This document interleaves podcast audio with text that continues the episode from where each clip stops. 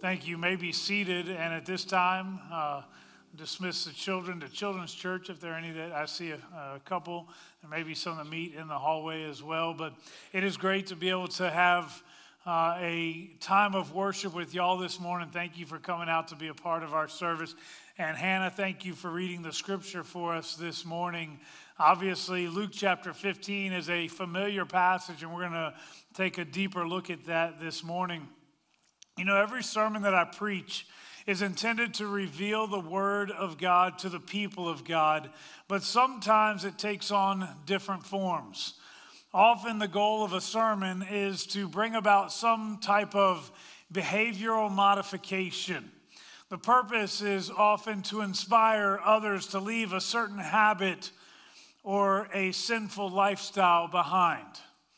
Today, my goal is not so much about behavioral modification, but rather the goal of today's message is simply to change your perspective on something incredibly important. The body of Christ needs to know this. Have you ever wondered about how God feels about you? I'm going to take a guess that most of us today have at least questioned Does God even care about my existence? Is God looking at me and thinking, What a disappointment? Or is God looking at me and, and he is pleased with what he sees? It is an important question. How does God perceive you? Once you understand that God exists and who he is, that he is our creator, our sustainer of life, and will therefore likely have some considerable say about our future. Once we get to that point, the whole matter of what he's like and how he feels about you becomes incredibly important because your life ultimately is in his hands. And on top of that, our view of God and what he thinks of us will determine how we will live our lives. I told you that today's message is not about behavioral modification, but the reality is your view of God will impact the way you live your life. If we believe that He is an angry God with His heart set on our destruction, then we will run as far away as we can to hide from His wrath. Perhaps we will become like Jonah, who thought he could run from God, only to find that there was no place to hide. He posed the rhetorical question Where can I go to hide from your presence? Or we might determine that we can win God's approval by trying hard to make right choices in order to please Him. In other words, we want to become good enough for Him. Boy, that is an endless battle that you will never win. See, God has set the standard on holiness and goodness. And as much as you try, you will never be able on your own to live up to His standard of goodness. I'm so grateful for the grace of God that makes up where I fall short. If we believe that God is indifferent, and apathetic toward us. We might deem him to be irrelevant within our lives and so decide that we must find our own way apart from him. There are no doubt many who would fit this description in our culture and society today. I'll do it my way. But if we believe that God cares, and He cares deeply about our lives, and is even merciful and compassionate, and He wants the best for us, well, then we might seek His mercy and His plan for our lives. How you view God matters significantly. So, how can we know what God is like and how He feels about us? Well, there's no better example, there's no better authority on this than Jesus of Nazareth by common consensus, the greatest man who ever lived, who was attested by God to be the Son of God by his signs, wonders, and the miracles that he did. And by his own resurrection from the dead, he overcame not only life, he overcame death. He had been sent by the Father And he is one third of the Trinity Father, Son, and Holy Spirit. And Jesus has good news for us this morning. In Luke 15, which again Hannah read to you earlier, he assures us that the God of creation cares deeply for you and me. In fact, he is crazy about us and joyfully and compassionately forgives us when we turn to him through Jesus Christ. Now, I want you to let that thought sink in for just a moment because it can truly be a life changing thought. The true God who is in charge of everything, who created you, he is crazy about you. And he will joyfully and compassionately forgive you when you turn to him through Jesus. You want to know what God thinks about you? He loves you. You ever love someone so much that it made no sense at all? Maybe it was your child.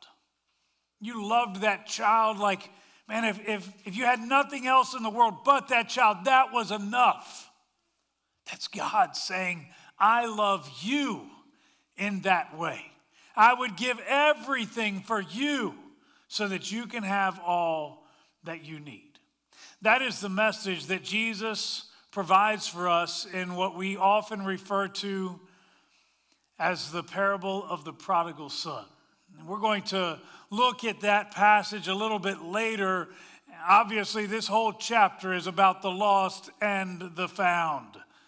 Jesus had just finished sharing his exacting demands for anyone who wanted to be his disciple in Luke chapter 14. Well, today we're in Luke chapter 15. And he finished his instructions with these words He who has ears to hear, let them hear. That sounds really insignificant, almost like something that we should just skip over because it really doesn't apply to us. But the truth is, those words are incredibly important.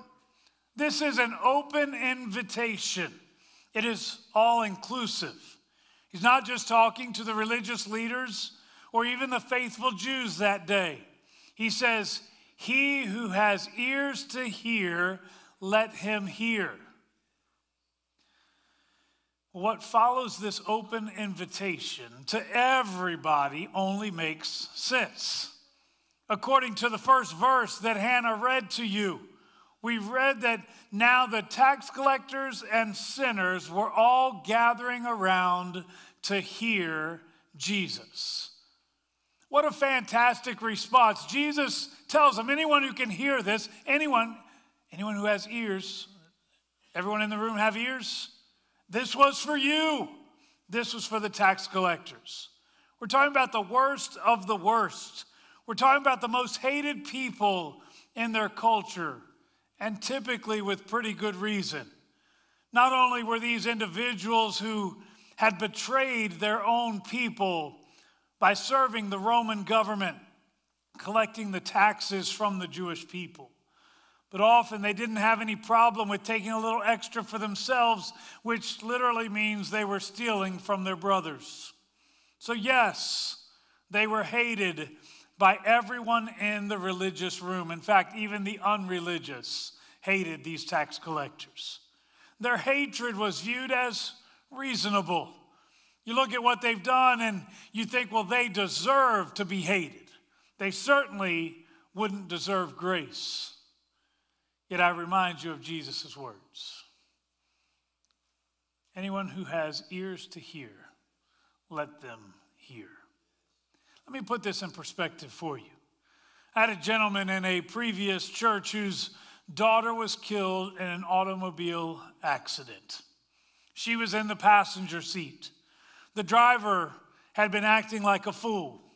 He lost control of his vehicle. He was fine, but the daughter was not.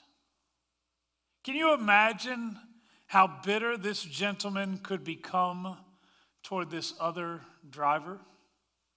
Now, add to the fact that the driver of this vehicle, the one who caused the daughter to be killed, also attended our church.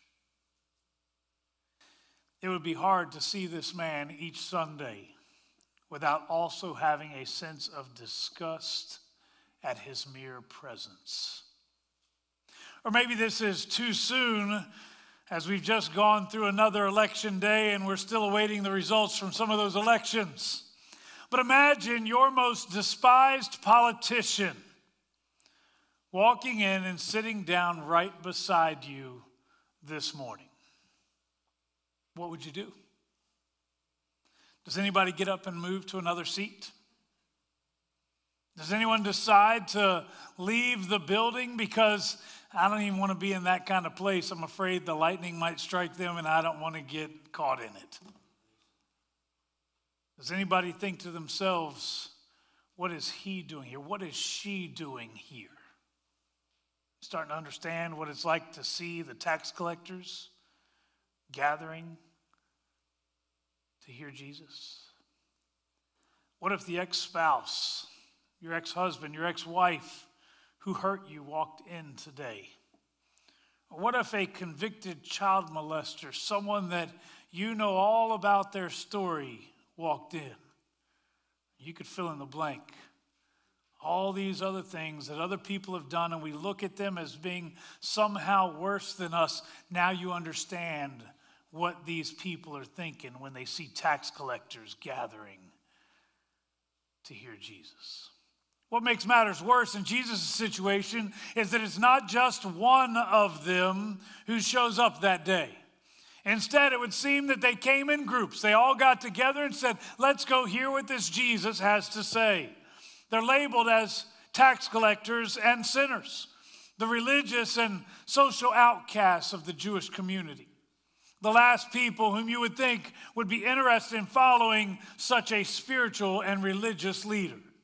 But here they are, eagerly waiting to hear what the Lord would say. I already told you why the tax collectors were hated? What about the sinners that are referenced here? After all, aren't we all sinners, every one of us? Yes, actually, we are. But apparently, some sin was considered to be more acceptable than others.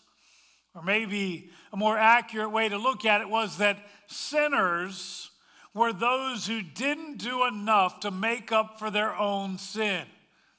It wasn't that the religious leaders were not sinners, but at least they were trying to not be sinners. These were Jews who were not observant of religious laws. They likely made no effort to attend synagogue on the Sabbath, to offer sacrifices or prayers at the temple, or follow even the Old Testament law.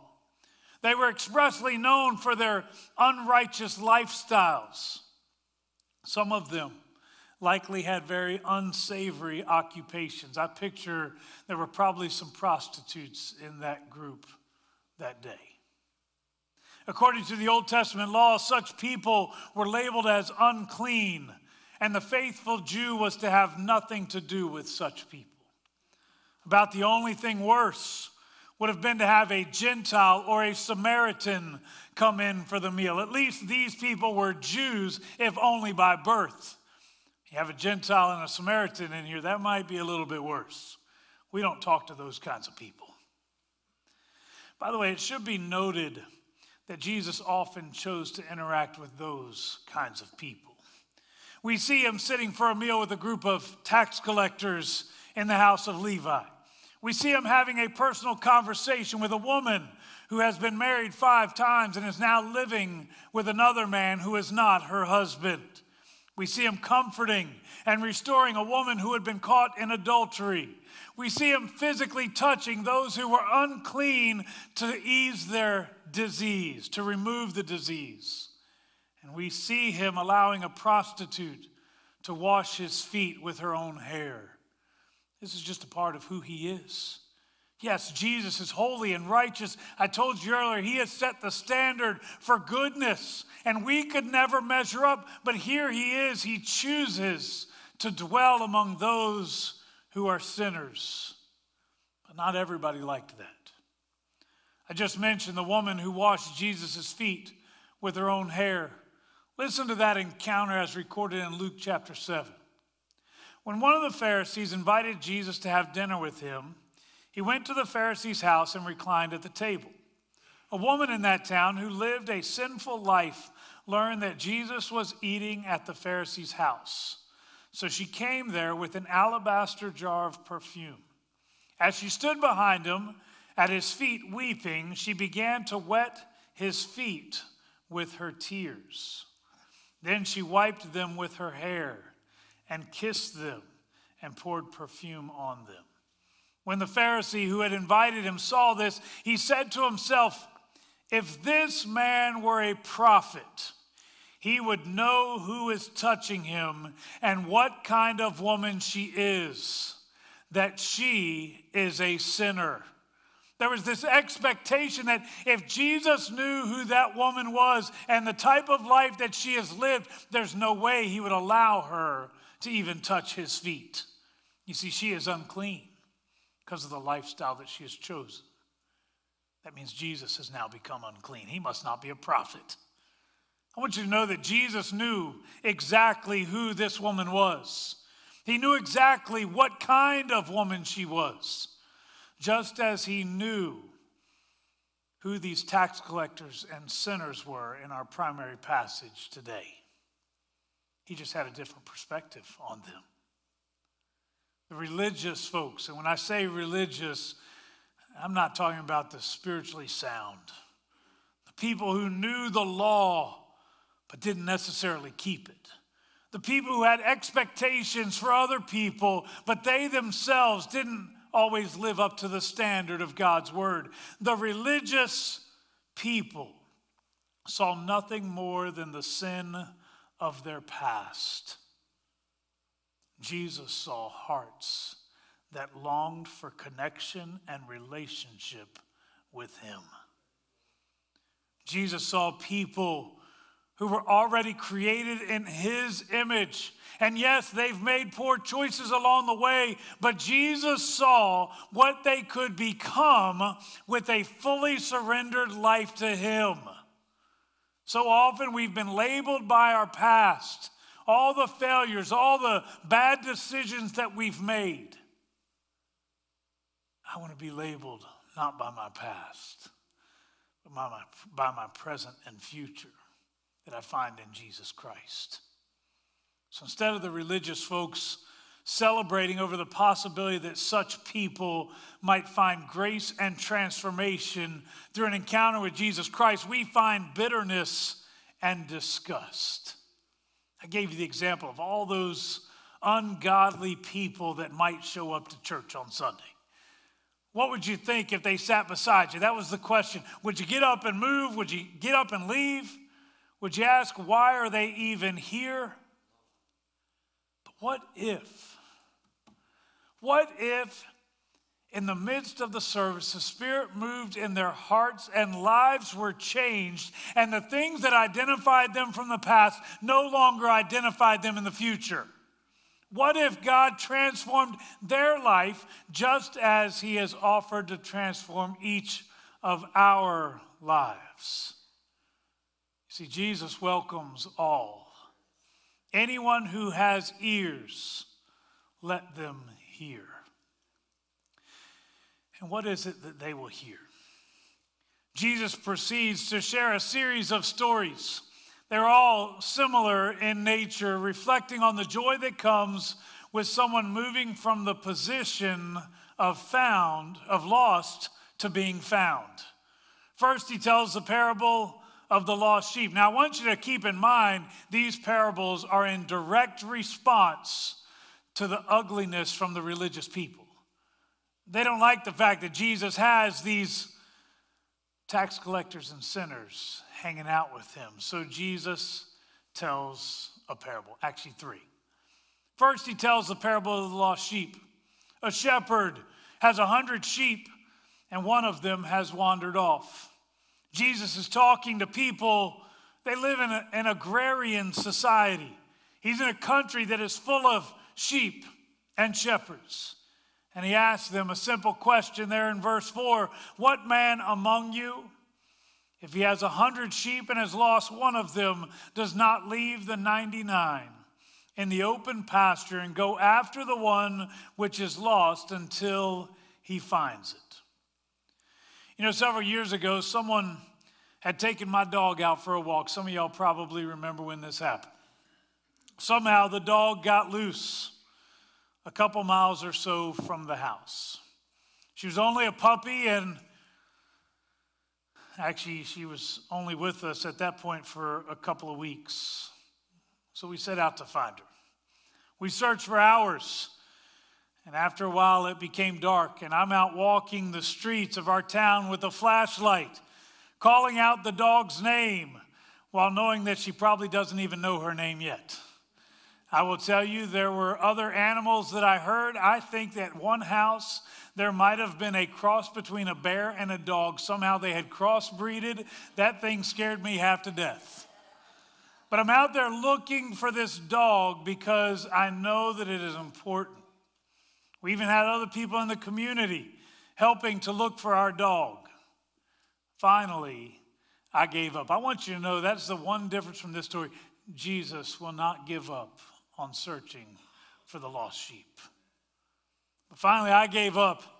I figured we would have to try again in the morning. So the next morning, I got up early and headed outside to look for the dog. But when I opened the door, there sat this little puppy. And I don't know what he got in, but it smelled really bad. Nasty, had an awful stench about her, but she had found her way home.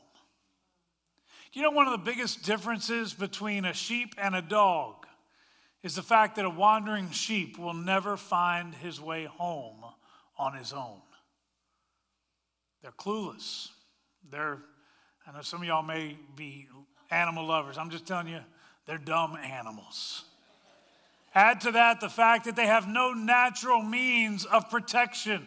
They're not like a skunk that can spray the other animals. They don't have sharp teeth to be able to defend themselves or even claws.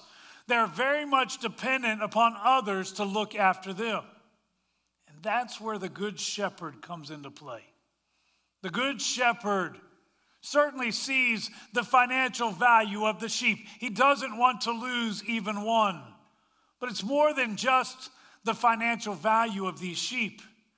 He also loves the sheep, caring for each animal individually. That's why later Jesus will talk about the good shepherd who willingly lays down his life for the sheep. Jesus is that good shepherd. So Jesus poses this question to these people who are very familiar with sheep and how much they need a good shepherd. Immediately, the shepherds in the crowd get what Jesus is saying.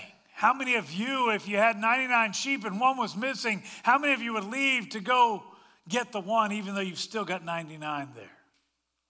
Maybe these tax collectors and sinners are like those lost sheep in need of a shepherd who will get into the filth and the stench of their world for the sake of rescuing them. But just in case there were those who didn't get Jesus' point, he tells them another story.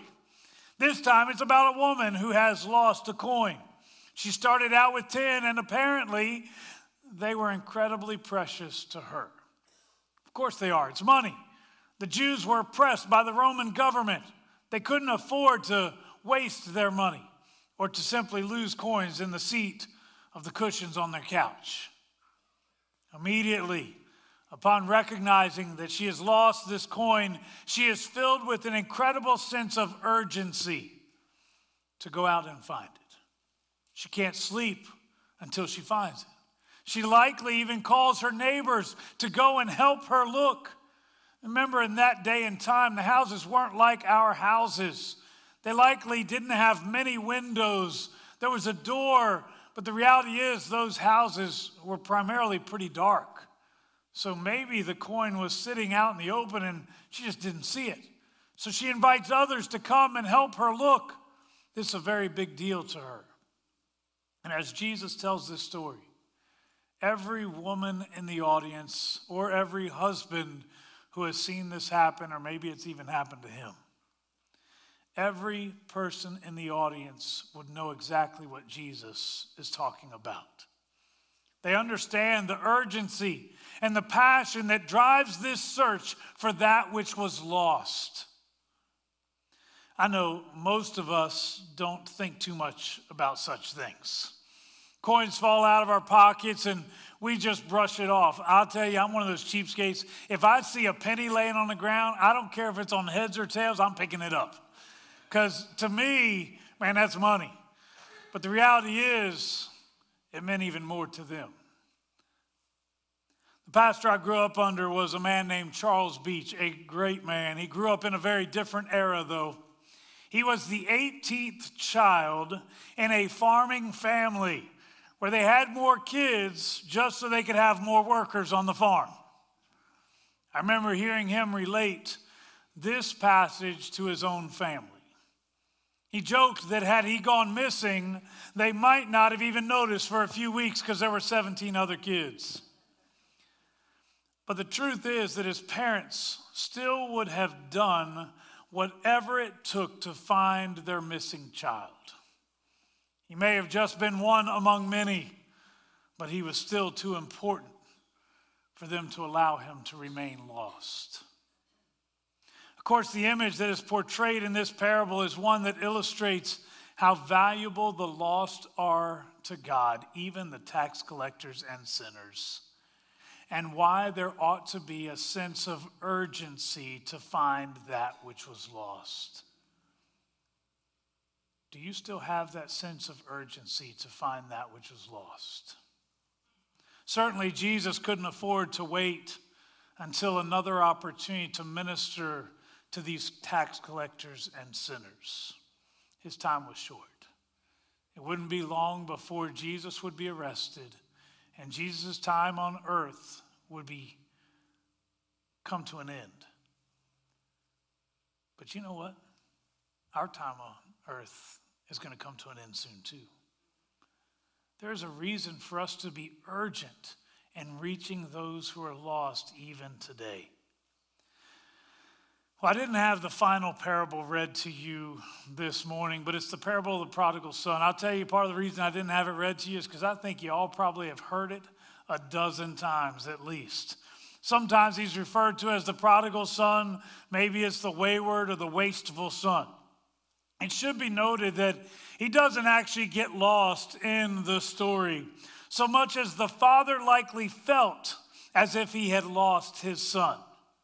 The son wanders off to live a life that is separate from his father, embracing a lifestyle that is filled with irresponsibility and waste. Everything that the father apparently had not embraced. Can you imagine the heartbreak that this father would feel as he longed for his boy to return home? Knowing that he's probably out there wasting everything that he had, that he's probably putting himself in vulnerable positions, knowing that his son was not honoring his father nor the Lord. I also can't help but wonder how many parents here today have grieved over a wayward child.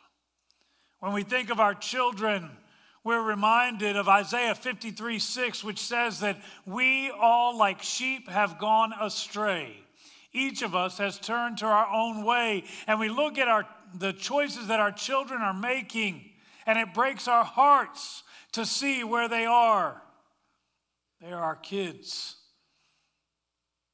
Maybe even today, there are those in this congregation who are praying for that moment when our children will once again come to their senses.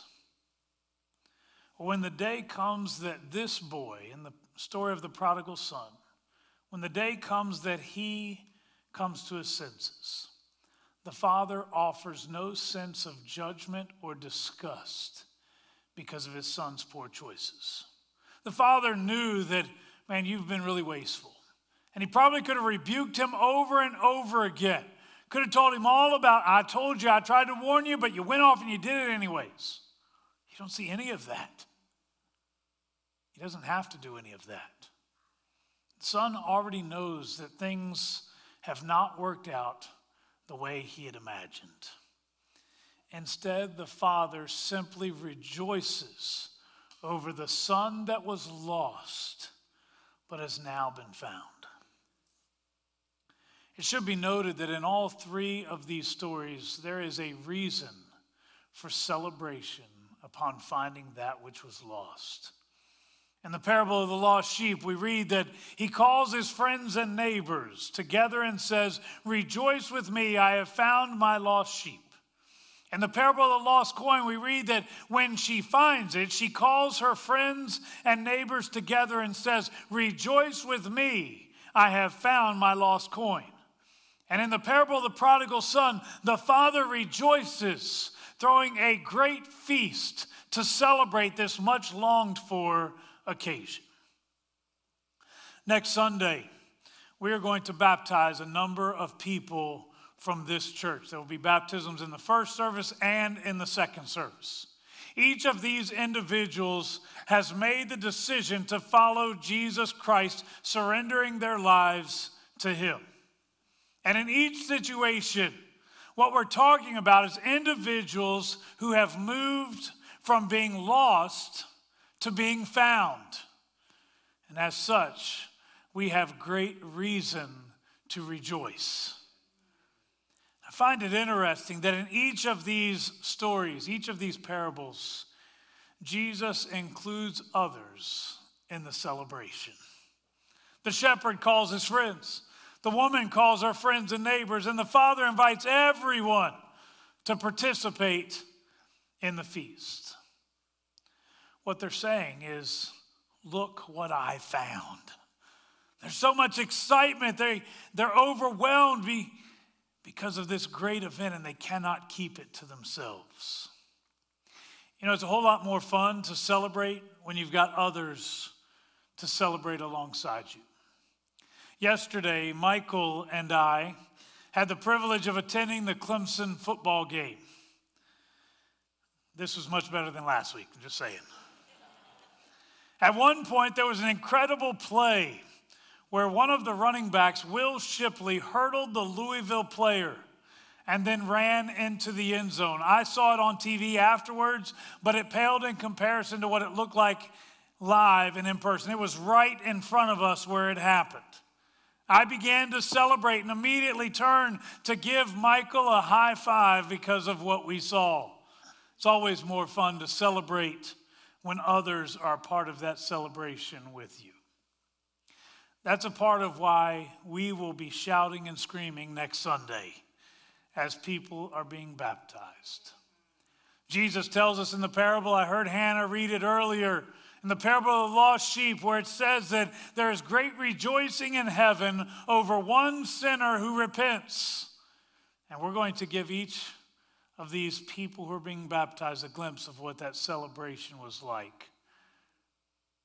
I want to close with one last important thing. In each of these illustrations, each of these parables, we see that someone had a story to tell. They were excited, they couldn't keep quiet about it. I want you to know today that I have a story to tell. I was a sinner who struggled with all kinds of sin. But more than that, I was a sinner who was lost and destined for an eternity in hell. But Jesus reached into my dirty, disgusting life. He invited me to eat with him, like the tax collectors and the sinners, to have a personal connection, a personal relationship with him. And then he proceeded to change me from the inside out. Yes, I am still a work in progress, but I'm not the same person that I was back then. I love to be able to say that I have a story to tell. I wonder do you have a story to tell? My guess is that every person in this room, God has at least begun your story. My hope is that your story includes being moved from lost to found, having redemption, moving from death to life. When was the last time you shared your story? I wonder who needs to hear your story. I wonder if there are people that you deal with every day that need to hear that God can transform, that God can redeem a life regardless of where they've been. Would you consider telling your story to someone this week? I remember challenging church in this way. It's been probably six or seven years ago. And I didn't know what came of that service. Nobody said anything to me, at least not right away. About a year passed, and I was out doing a work project out here in between the Family Life Center and the church. And a car drove up, and it was a guy that I hadn't seen in church in a long time. And he said, I was in that service when you asked us to tell our story. He said, The moment I got up, I felt conviction that I needed to go tell that story to my mom. He Said she was fine physically, but she needed to hear it. She responded to the grace of Jesus Christ. On that day, her life was changed. Two weeks later, she died of a heart attack. He said, I want you to know that me sharing my story that day changed everything for my mom. Do you have a story to tell? Who needs to hear your story? Maybe it's time to open up. If you would, bow your heads with me. Father, as we come before you, Lord, we're so grateful that you look upon us and all of our sin, all of our filth and you long for relationship with us. It's not because we deserve it. The fact is, we're probably the least deserving. Yet you invite us. Anyone who has ears to hear, let them hear. Father, I pray today that we would hear the truth and we would respond to it that we would be like these tax collectors and sinners who discovered a relationship with you and thereby found grace. Father, if there be one here today that does not know you, I pray that right now you would speak to their hearts, that they would truly experience you, that they would know what it is to move from death to life, to move from lost to found. Father, I pray for the forgiveness of sins. Father, I also pray that you would help us as the body of Christ to share the story that you have given to us. Lord, we rejoice over it because we know what we could have been. We know what you've done. We know how you've transformed our lives. And we simply, Lord, we are grateful. But help us to tell our story so that the rest of the world may know that they too can find grace and forgiveness and cleansing and hope and the promise of eternal life. Father, I pray that you would use us as your instruments that might change the lives of other people. We'll give you praise for what you do. In Jesus' name, amen. I thank each of you for being a part of our service, and I simply challenge you today, instead of just saying go in peace, which is what I always say, go out and tell your story to someone else who needs to hear it. Thank you for being with us today.